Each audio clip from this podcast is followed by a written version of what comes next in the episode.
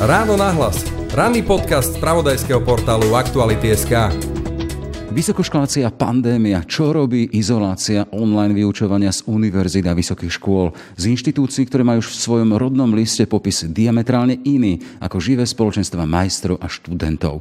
Prvé dáta, ktoré kreslia popandemický obraz má Slovenská akreditačná agentúra a sedíme práve na jej pôde s týmom analytikov Renatou Hall a Matejom Bílikom a neskôr si k nám prisadne Robert Redhammer, predseda výkonnej rady tejto agentúry. Vítajte v Rán na hlas. Ďakujeme. Ďakujeme, dobrý deň. Ráno nahlas. Ranný podcast z pravodajského portálu Aktuality.sk. Je útorok 28. september, moje meno je Jaroslav Barborák. Naštartujte váš biznis s modelmi Ford Transit z edície Worker. Ikony užitkových vozidiel Ford sú teraz cenovo dostupnejšie než kedykoľvek predtým. Či už si zvolíte van, kombi alebo podvozok, s edíciou Worker získate top pomocníka pre vaše podnikanie. Teraz už od 12 999 eur z DPH. Naštívte predajcu značky Ford a vyskúšajte modely Ford Transit. Viac na Ford. Ford Transit. Istota pre váš biznis. Počúvate podcast Ráno nahlas. Neštudujú len pre diplom, no necítia sa byť pripravený na život. Online priestor ich izoluje od rovesníkov a potom prvákom chýba pomocná ruka. A to až do tej miery, že tretina sa rozhoduje pre odchod zo štúdií. Aj takto môže vyzerať ten prvý obraz, ktorý vám poskytli dáta z toho jarného zberu dát? Renata Hol. Áno, tak toto boli dôležité zistenia, ich tam samozrejme e, oveľa viac, ale považujeme za dôležité práve to, čo ste zmienili, že teda študenti majú slabšiu prípravu na prax a tá bola ešte oslabená vlastne počas pandémie, čo viac menej aj vieme, že mali menší priestor na to robiť praxe v realite a tak ďalej. Plus to, že teda sa nemohli stretávať treba so spolužiakmi a s tými učiteľmi e, napriamo. Často sa stávalo, že e, študenti teda uvádzali v dotazníku, že e, nemali priamy kontakt, teraz nemyslím fyzicky, ale že aj ten online kontakt bol skôr v úrovni najmä posielania úloh a získavania spätnej, naspäť teda vyplnených úloh, čiže nie úplne priamej komunikácie. Čiže to tiež tým študentom dosť chýbalo.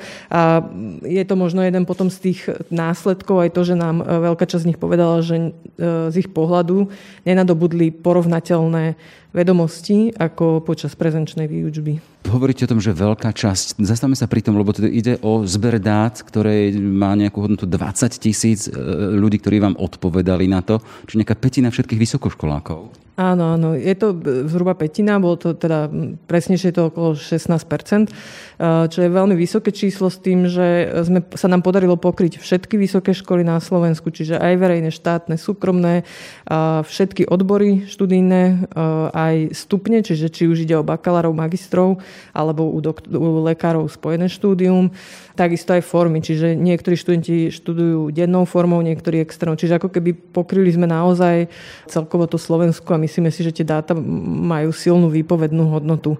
A chceme ich v širšom, um, alebo tak príše približiť uh, aj verejnosti koncom oktobra, čiže potom bude aj toto dostupné viac verejne. My sme teraz, uh, keďže tých dát je naozaj veľa, tak posledné mesiace sme sa snažili ich pripravovať a spracovávať tak, aby boli najprv dostupné pre vysoké školy. Každá vysoká škola dostane uh, vlastne výsledky za, za svoju školu, fakultu a odbor, aby si vedeli oni sami vlastne pozrieť to zrkadlo, kde by sa mohli, čo, čo treba zrobiť aj dobre, čo treba posilniť a naopak, kde možno majú slabiny aj oproti iným treba školám, aj konkrétne v ich odboroch. Čiže Prvé chceme povedať vysokým školám, lebo je to pre nás dôležité, aby to bolo najmä zdroj zlepšovania a potom následne by sme predstavili verejnosti širšie tieto dáta, ktoré sme doteraz spracovávali. Ja, ale poďme konkrétne už k tým výsledkom a k tomu, k čomu ste sa dopracovali. Predsa len už ich spracovate a máte aj prvé, prvý ten obraz. Hovoríme o obraze toho, čo vlastne máme očakávať od toho vysokoškolstva v popandemickej dobe. Poďme ešte predtým, ako budeme riešiť problémy, takéto pozitívne prekvapenie, čo som si všimol v rámci toho, čo ste tam vyhodnocovali. Okolo 80% vysokoškolákov hovorí o tom teda, že študujú, pretože to chcú študovať, že tie vecové veci chcú študovať a ešte by to aj odobrili alebo odporúčili svojim rovesníkom. Čiže padá taký ten obraz a mýtus, teda, že na Slovensku sa študuje len kvôli diplomom? Áno, toto bolo jedno z nášho pohľadu pozitívne zistenie, že, že a išlo to tak akoby naprieč tým dotazníkom. Čiže aj to, že sa hlásili na odbor, ktorý ich zaujíma, aj to, že by ten odbor na konci štúdia odporúčili. A je to teda o, tom, o tej obsahovej stránke, že zaujíma ich to, čo študujú. Toto si myslím, že je veľmi dôležité a na tom by sa dalo aj stavať. Že treba sa na to tak pozrieť, že tí študenti majú osobný záujem o to, čo robia, alebo teda k čomu sa chcú v budúcnosti venovať. A od toho, a na tom teda na tej pozitívnej motivácii by bolo dobre podľa nás stavať. Čo bolo zaujímavé je, že napríklad nebol úplne rozdiel medzi treba súkromnými a verejnými vysokými školami, lebo niekedy uh, sa hovorí predstava vo verejnosti, že teda uh, na súkromné školy sa ide kvôli diplomu, keď to tak poviem, ale tie dáta boli veľmi podobné. Čiže ide samozrejme o pohľad študentov, uh, čiže nemôžem povedať, že toto je úplne nejaká neotrasiteľná objektívna pravda, ale je to množstvo ľudí, ktorí sa k tomuto prihlásili. Čiže podľa mňa toto bolo celkom zaujímavé. Keď hovoríme o čom si pozitívne prekvapivom, to bolo jediné pozitívne prekvapenie z týchto dát? Máte Bilik? Určite nie. Keď sme sa pozerali možno aj v súvislosti s pandémiou, my sme ešte robili prieskum ešte aj pred týmto ohľadom pandémie ešte v roku 2020, hneď na začiatku. A vtedy, sme, vtedy bolo veľa prípadov, kedy sa študenti stiažovali na to, že tá organizácia bola všelijaká, bola trochu chaotická a často to záviselo od učiteľa. A momentálne v tomto dotazníku sme už videli, že po tej organizačnej a logistickej stránke naozaj tie školy už prešli na nový systém dištačne už to viac menej zvládali a už naozaj tie problémy boli skôr také okrajové a už sa netýkali celých škôl alebo celých programov, kde, kde niekedy neprebiehala aj týždne výučba a toto sa už momentálne nedialo. A je, je to dobrý základ, je, že môžeme školy pochváliť za to, že naozaj to organizačne sa do toho vložili a vlastne teraz môžu na tom stavať a už teraz asi aj očakávame, že, že znova sa prejde na nejaký typ aj trochu dištančnej výučby. Veľa škôl si zvolilo rôzne hybridné modely. A toto je možno niečo, že, že organi- vieme, že organizačne tú dištančnú výučbu vedia zvládnuť. A teraz je čas popracovať na tej obsahovej a na tom, ako to metodologicky aj didakticky dobre zvládnuť, aby naozaj tí študenti z toho vyťažili čo najviac aby to neboli len presun prednášky, namiesto toho, aby bola vo veľkej sále, tak bude online, ale aby sa začalo viac pracovať s rôznymi e, nástrojmi digitálnymi a na základe nich e, posúvať tú výučbu a vlastne zefektívňovať tak, aby možno aj čo to otvára prístor zindividualizovať tú výučbu pre konkrétneho študenta. Lebo teraz vieme oveľa lepšie, tým, že máme oveľa viacej dát aj z tej online výučby, tak vieme oveľa lepšie personalizovať to vzdelávanie na konkrétneho študenta a nie len to robiť nejaké masové vzdelávanie kde všetci sedia v jednej veľkej aule. Organizačne to zvládli, ale na druhej strane aj z tých dát vyplýva teda, že veľká časť študentov hovorí o tom, že sa necíti byť pripravená na život. O čom majú byť vysoké školy a celý vzdelávací systém, ak nie o príprave na život. Ak som si tam všimol v rámci toho, tam bolo to, že absencia odbornej praxe alebo v spojitosti s tým svojim ďalším uplatnením. E, taká otázka mi v súvislosti tým napadá teda, že nemáme sa my ako budúci pacienti lekárov, alebo teda budúci e, tí, ktorí chodíme po mostoch alebo bývame vo vysokých budovách, bať toho, že teda ako ma odoperujú, či nepadne moc alebo nepadne nejaká výšková budova. Smerujem k tomu, teda, že ako to hodnotíme, necítia sa byť pripravení na život. Čo vyšlo dátovo z tohto?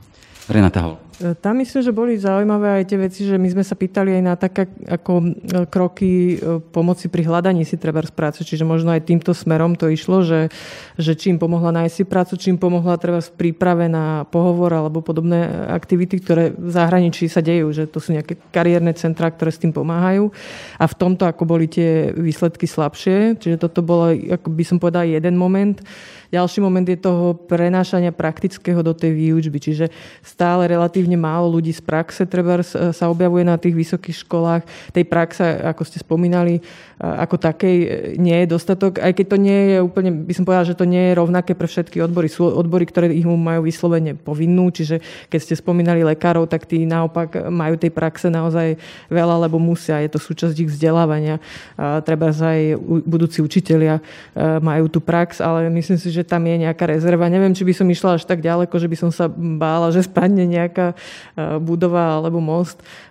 Skôr ide aj o takú tú prípravu vôbec na ten pracovný život v takom tom, by som povedala, aj takej tých mekých zručnostiach. A to je niečo, čo napríklad aj profesia zistila teraz, keď robili taký dlhodobý prieskum vlastne v zručnostiach, ktoré sa požadujú.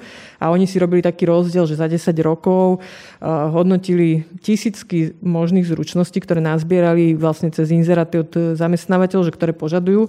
A posun bol taký, že za teraz vlastne v tomto období 2020 im vyšlo, že vlastne 6, 6 z 10 najpožadovanejších Zručnosti sú skôr meké zručnosti v zmysle aj kritického myslenia práca v týme. A plus ešte tá siedma, veľmi žiadaná, je cudzí jazyk, teda prioritne angličtina. Hej, až ten zvyšok je potom, e, sú nejaké, nejaké také tie tvrdšie zručnosti špecifické.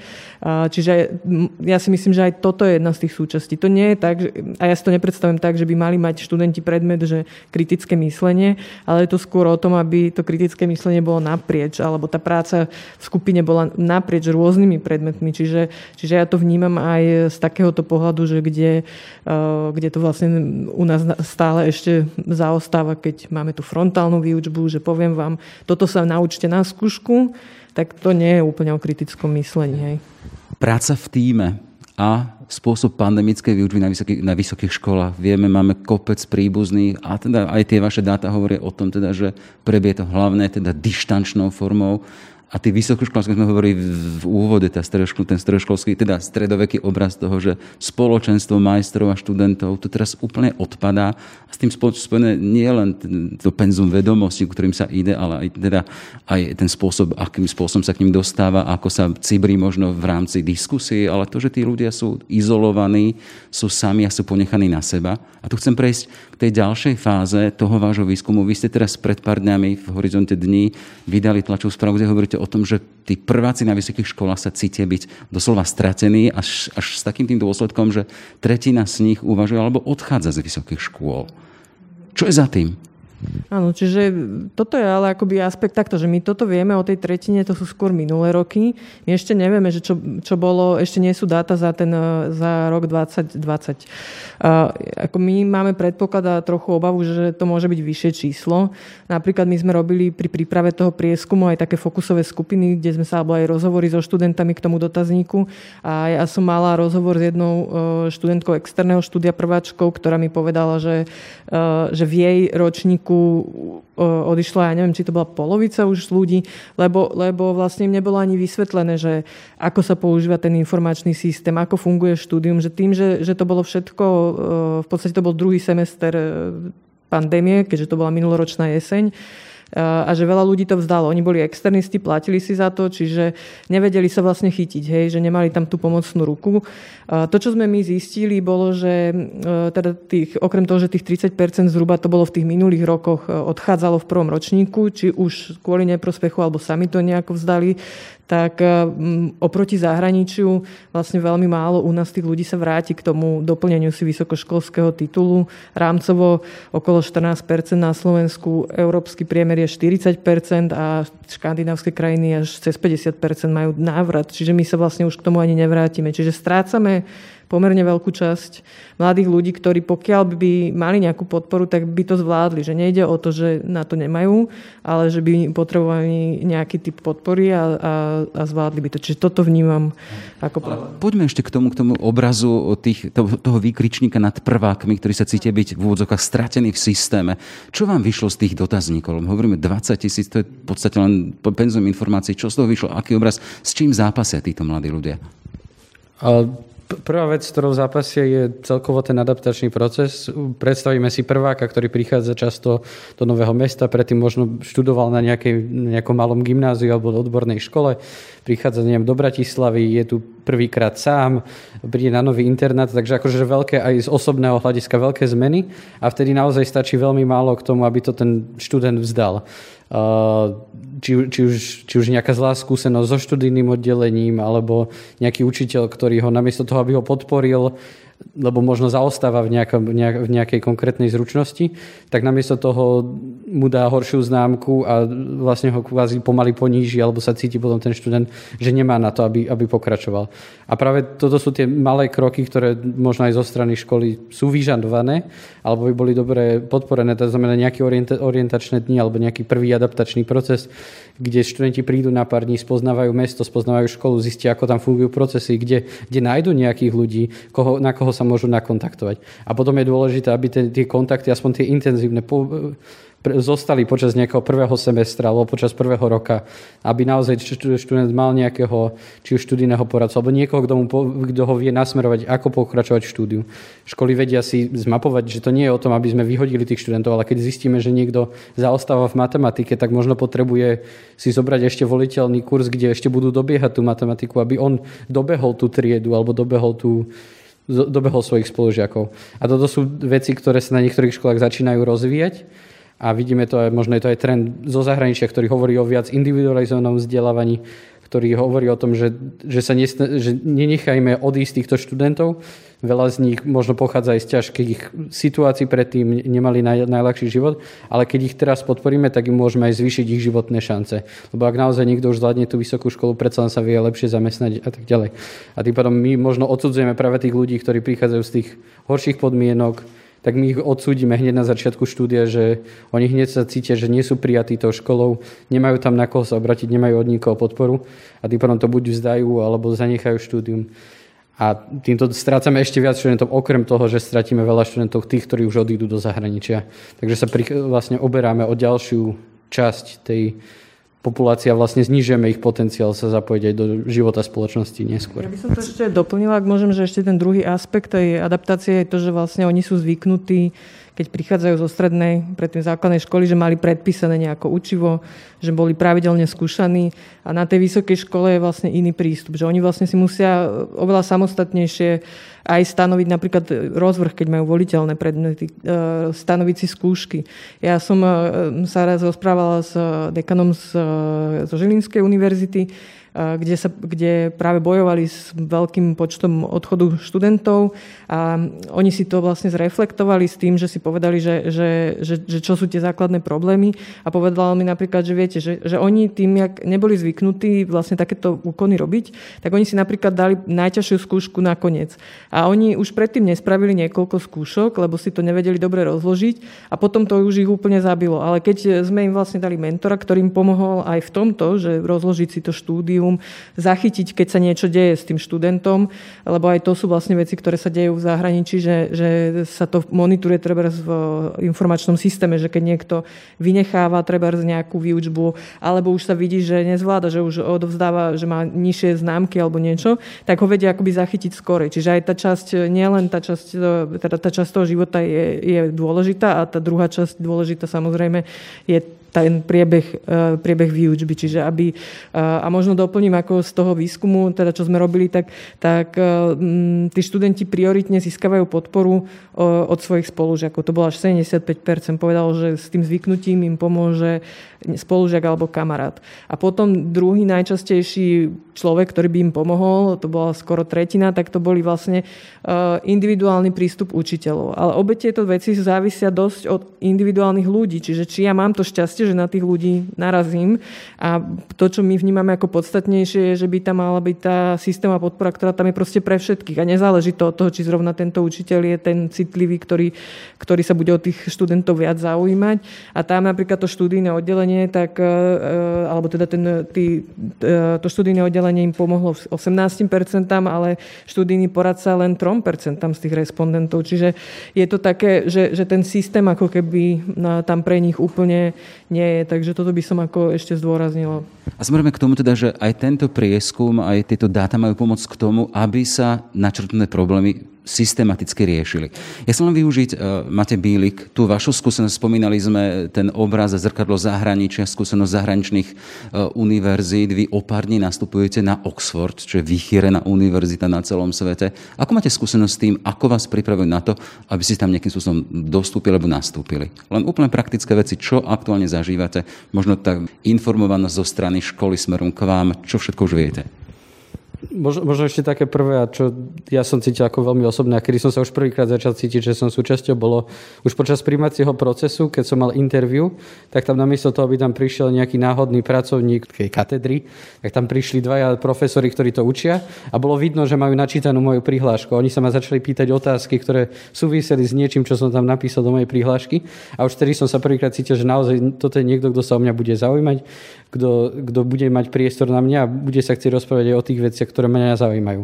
A to, bol ten, to bola tá prvá skúsenosť. A potom už jasné, že keď som bol prijatý, ale tak ono to potom postupne nasledovalo to, akože určite boli to stovky e-mailov uh, a spojení, ale to, čo som možno aj tam videla, toto je akože súvisí to už s rokmi skúsenosti, že tá škola mala veľmi dobre stanovený proces, bežalo tam zároveň tam akože je s tým spojené veľa administratívy, či už aj víza, ale potom aj tá, tá praktická prihlásiť sa na výučbu a tak ďalej. To znamená, všetky tieto procesy je za tým konkrétny zodpovedný človek, viem na koho sa kontaktovať v prípade každej jednej veci je, sú tam jasne rozdelené zodpovednosti. Tá škola už vie predvídať to, čo sa tí študenti budú písať, pís, pýtať. Takže oni predtým, keď mi pošlú, že treba urobiť tieto dva kroky, že sa treba zaregistrovať alebo niečo podobné urobiť, tak oni mi hneď pošlú stránku, že tu sú najčastejšie otázky, tu nájdete odpovede, tuto je konkrétny návod, ako to urobiť.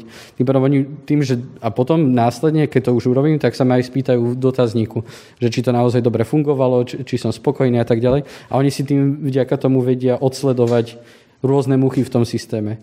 A v tomto sa možno ako odlišuje. A mal som, ja som sa raz aj hlásil, teda hlásil som sa aj na slovenskú školu a tam keď som vlastne ten príjmací proces videl iba tak, že som sa prihlásil do nejakého online systému, kde som tak veľmi ne, neosobne len vyklikával nejaké informácie o sebe a potom sa mi niekto o dva mesiace ozval, tak práve to, že tam nie je ten pravidelný kontakt, tak sa to nezdalo vôbec také osobné. A toto je možno niečo, v čom to bolo naozaj veľmi intenzívne, že sa to zdalo veľmi osobné. Rozprávali sa so mnou, bolo to osobné e-maily, neboli to obrovské masové e-maily, ktoré by išli tisíckam študentom, ale bolo to osobne smerované na mňa.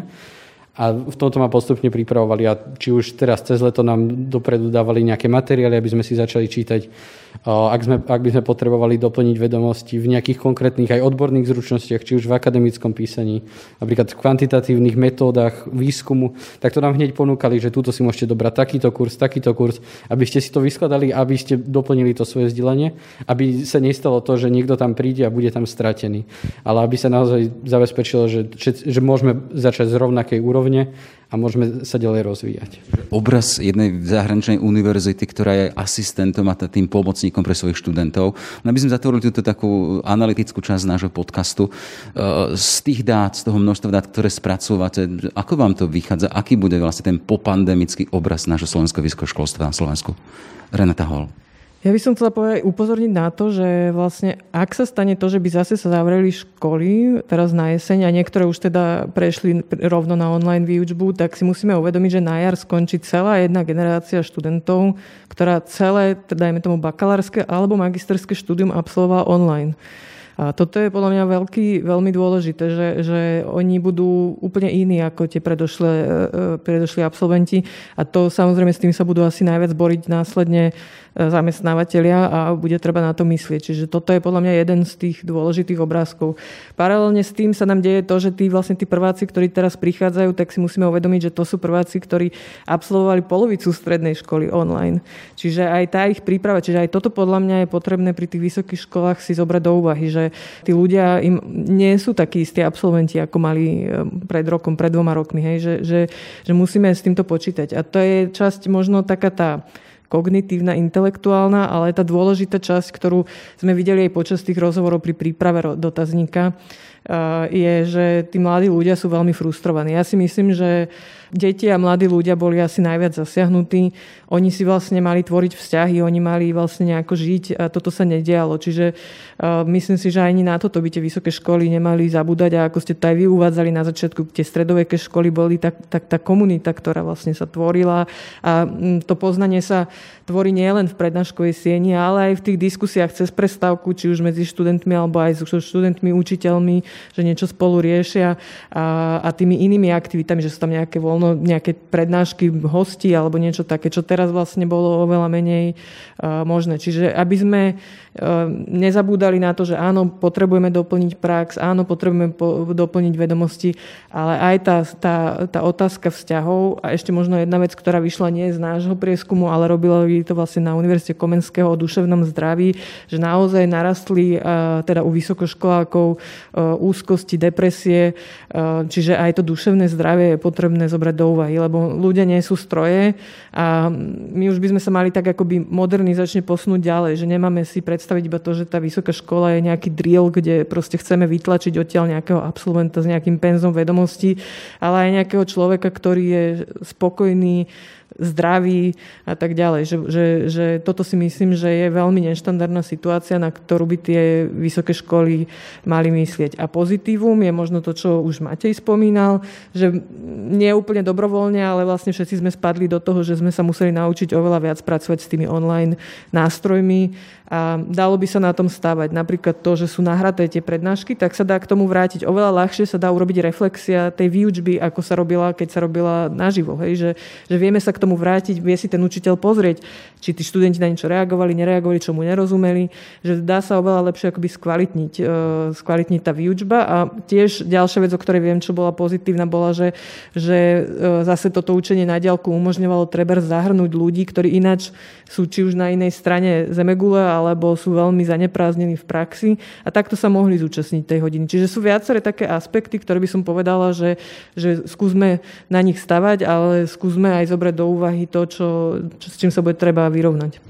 Máte Bílik mentálne už v Oxforde, ale predsa len fyzicky ešte stále tu na Slovensku. E, aké je to pandemické vysoké školstvo ti vychádza z tých dát, ktoré si mal možnosť analyzovať? Myslím, že prejdeme k nejakému hybridnému modelu a toto už akože začali oznamovať niektoré školy, že už začínajú zvažovať to, že časť tej výučby už bude naďalej prebiehať dištančne ono sa to možno aj oplatí tým školám aj z čisto logistických dôvodov. Vedia tým možno aj ušetriť nejaký priestor, ale zároveň lepšie využiť aj ten čas. Vedia sa tie prednášky dopredu nahrať, vie sa to poslať študentom a študent, keď si pozrie tú prednášku, tak potom príde a už diskutuje iba v nejakej malej skupine.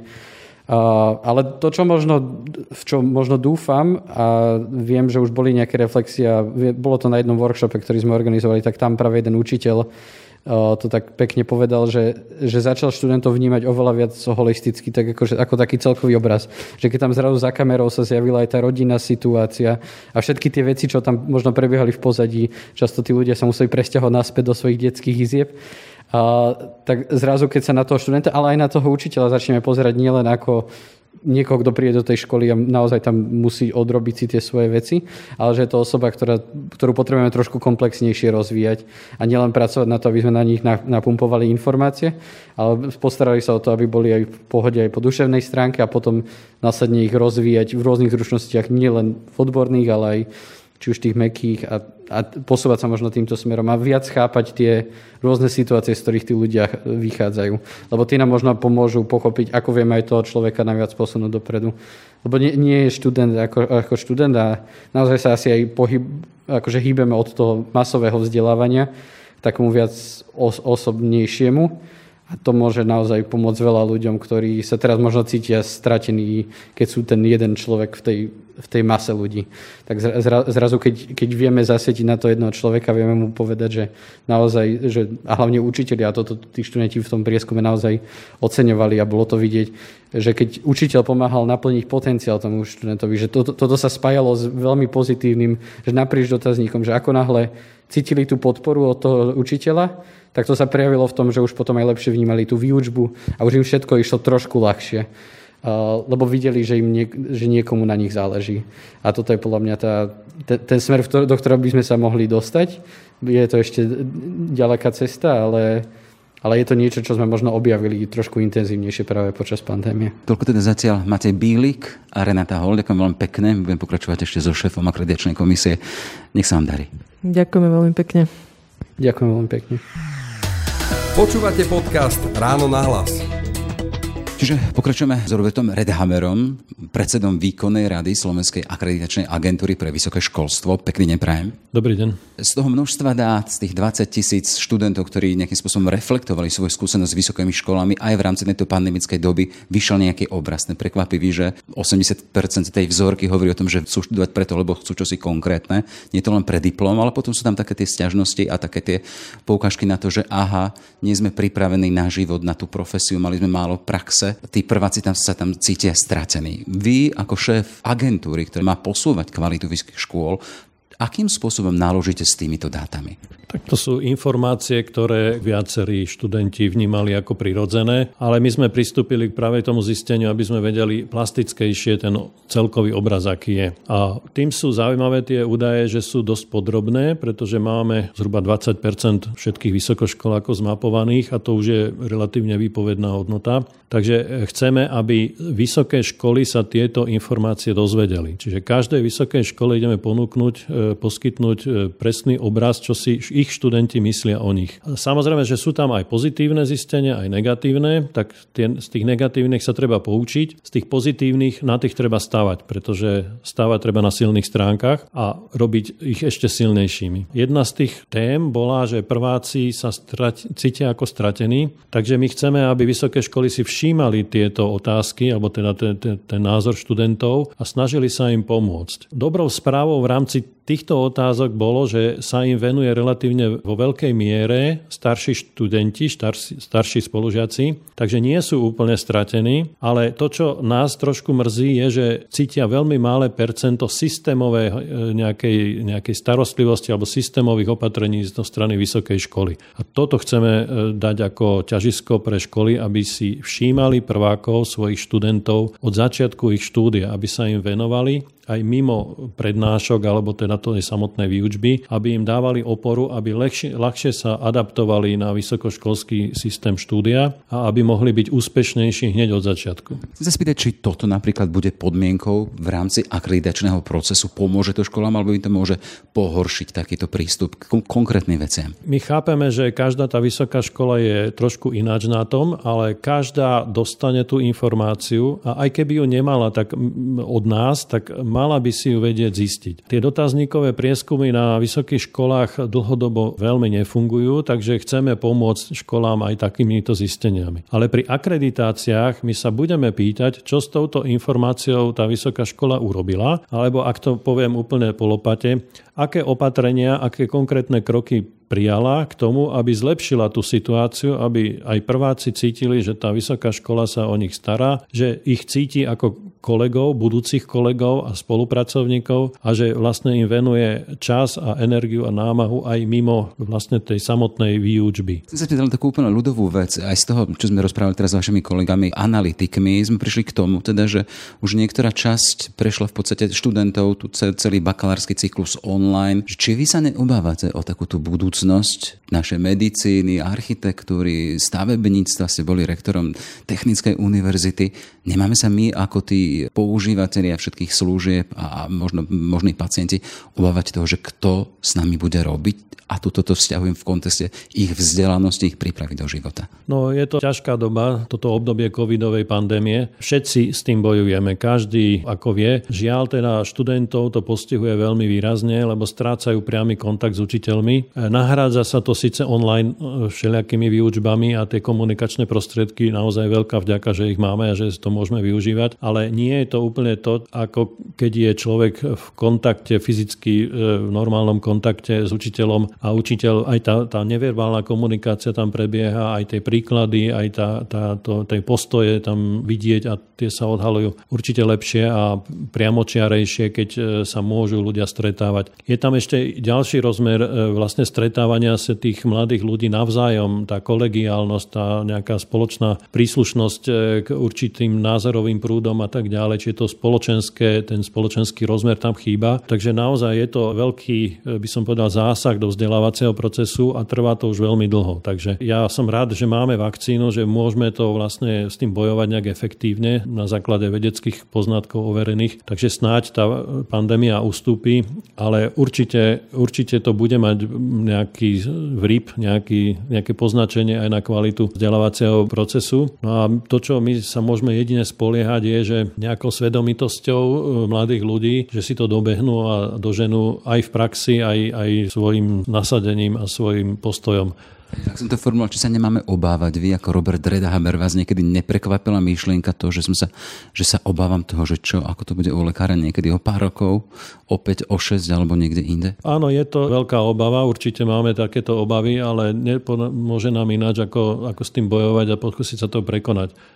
My sa tu v agentúre budeme snažiť, my, my nevieme tie dva roky spätne e, zmeniť, e, proste zrušiť tú pandémiu dozadu, to sa nedá, ale my sa budeme snažiť, aby to vzdelávanie ďalej v ďalších rokoch bolo výrazne lepšie, aby sa napríklad medikom viacej venovali na pracoviskách, kde im prakticky vedia tie veci ukázať, lebo to vnímame ako jeden z, jeden z slabších stránok e, štandardného vzdychovného procesu. Teraz majú, vieme o tom, že medici majú aj ďalšie praxe e, naviac e, pomáhajú v mnohých nemocniciach čo je nie bežné, alebo nebývalo to v takom rozsahu. Takže má to aj také iné stránky a ja pevne verím, že sa to podarí, že to pomôže zoceliť e, vlastne tých, tých našich budúcich lekárov. Len e, tam je veľmi veľa otvorených otázok, lebo aj tie nemocnice musia to manažovať ináč a musia e, otvárať tie dvere viacej. Tí mladí ľudia, keď končia štúdium, tak musia cítiť, že ich tie nemocnice chcú zobrať, alebo teda tie posty, že je o nich záujem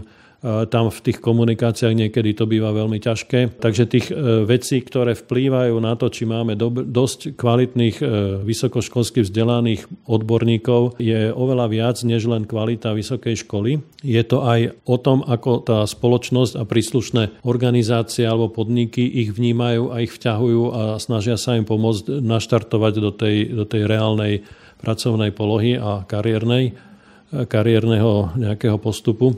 Takže je to spoločná úloha. My sa budeme snažiť vstupovať do vysokých škôl tak, aby, aby vedeli, aby sa viac zamýšľali, že čo má zmysel tým mladým ľuďom hovoriť, čo ich treba učiť a možno tie veci, ktoré už teraz nie sú také potrebné, ako boli v minulosti, dajme tomu, ale sú iné veci, tak ich posúvať ďalej. My veľmi Veľký akcent dávame na spoluprácu s praxou, aby vysoké školy priamo komunikovali pri každom jednom študijnom programe s potenciálnymi zamestnávateľmi svojich študentov, keď skončia, teda absolventov.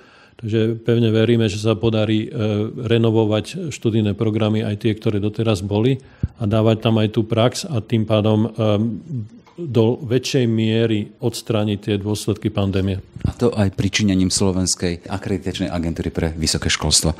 Toľko teda predseda výkonnej rady Robert Redhammer. Všetko dobré vám prajem. Ďakujem veľmi pekne. Všetko dobré.